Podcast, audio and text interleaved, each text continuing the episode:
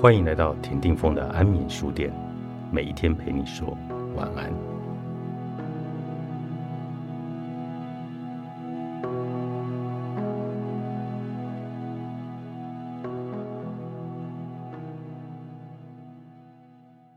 哈佛大学博士爱德华在一九五零年代到六零年代这初期，进行过类似安琪拉教授的恒毅力研究。他的研究揭露了人生态度对个人、社会与经济成就方面的贡献。班菲尔德博士认为，时间观是影响个人人生的核心要素之一。在社会经济领域获得巨大成就的时间感，通常会有别于常人。其中通常翻成观点或者透视，因此可以译为时间观或时间透视。可以在这个词义包含了放眼时间，放眼就是高瞻远瞩，好比爬到大楼的楼顶看着远方的意思。不过，我个人认为，翱翔天际的老鹰俯瞰的视野，比站在楼顶上看人看得更远。比起放眼，我更偏好鸟瞰，所以下面我会用时间鸟瞰来取代时间观。无论东西方社会中具有特殊成就的人，在决策过程中都会采用时间鸟瞰的概念。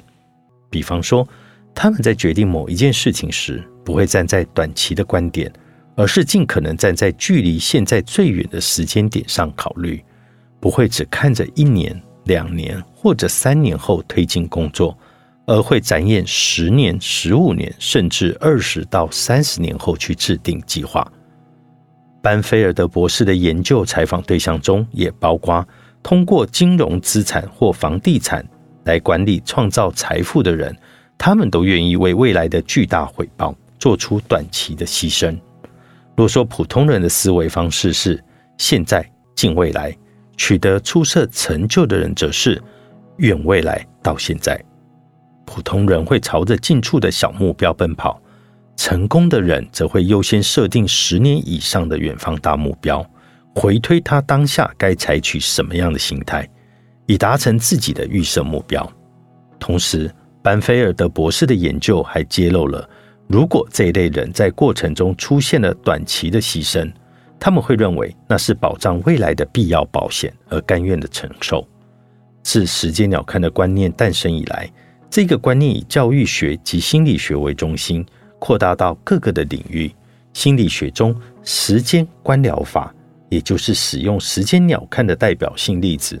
时间观疗法主要是在替来谈者解决心理的问题。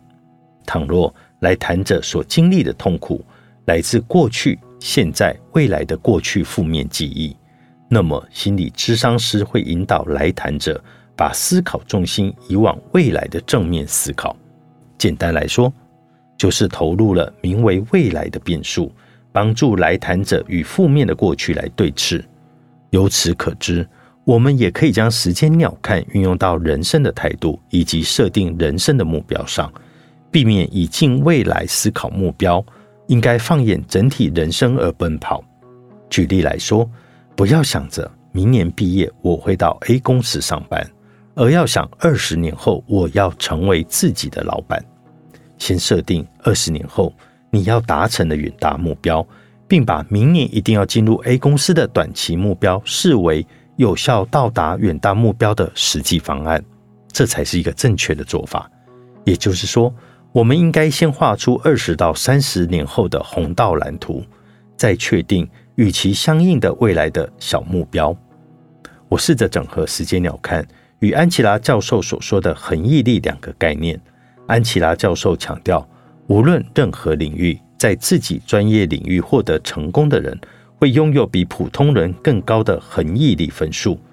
他也认为，改变观点和态度有助于提高恒毅力分数。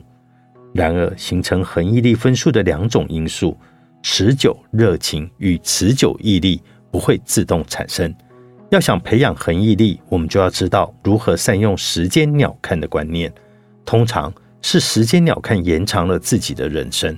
最后，只有放眼远方，才能够有效的彰显热情的毅力、恒毅力。请大家不要眷恋近在咫尺的未来，要像老鹰一样的鸟瞰，专注在目标上，这就是创造人生成就的关键诀窍。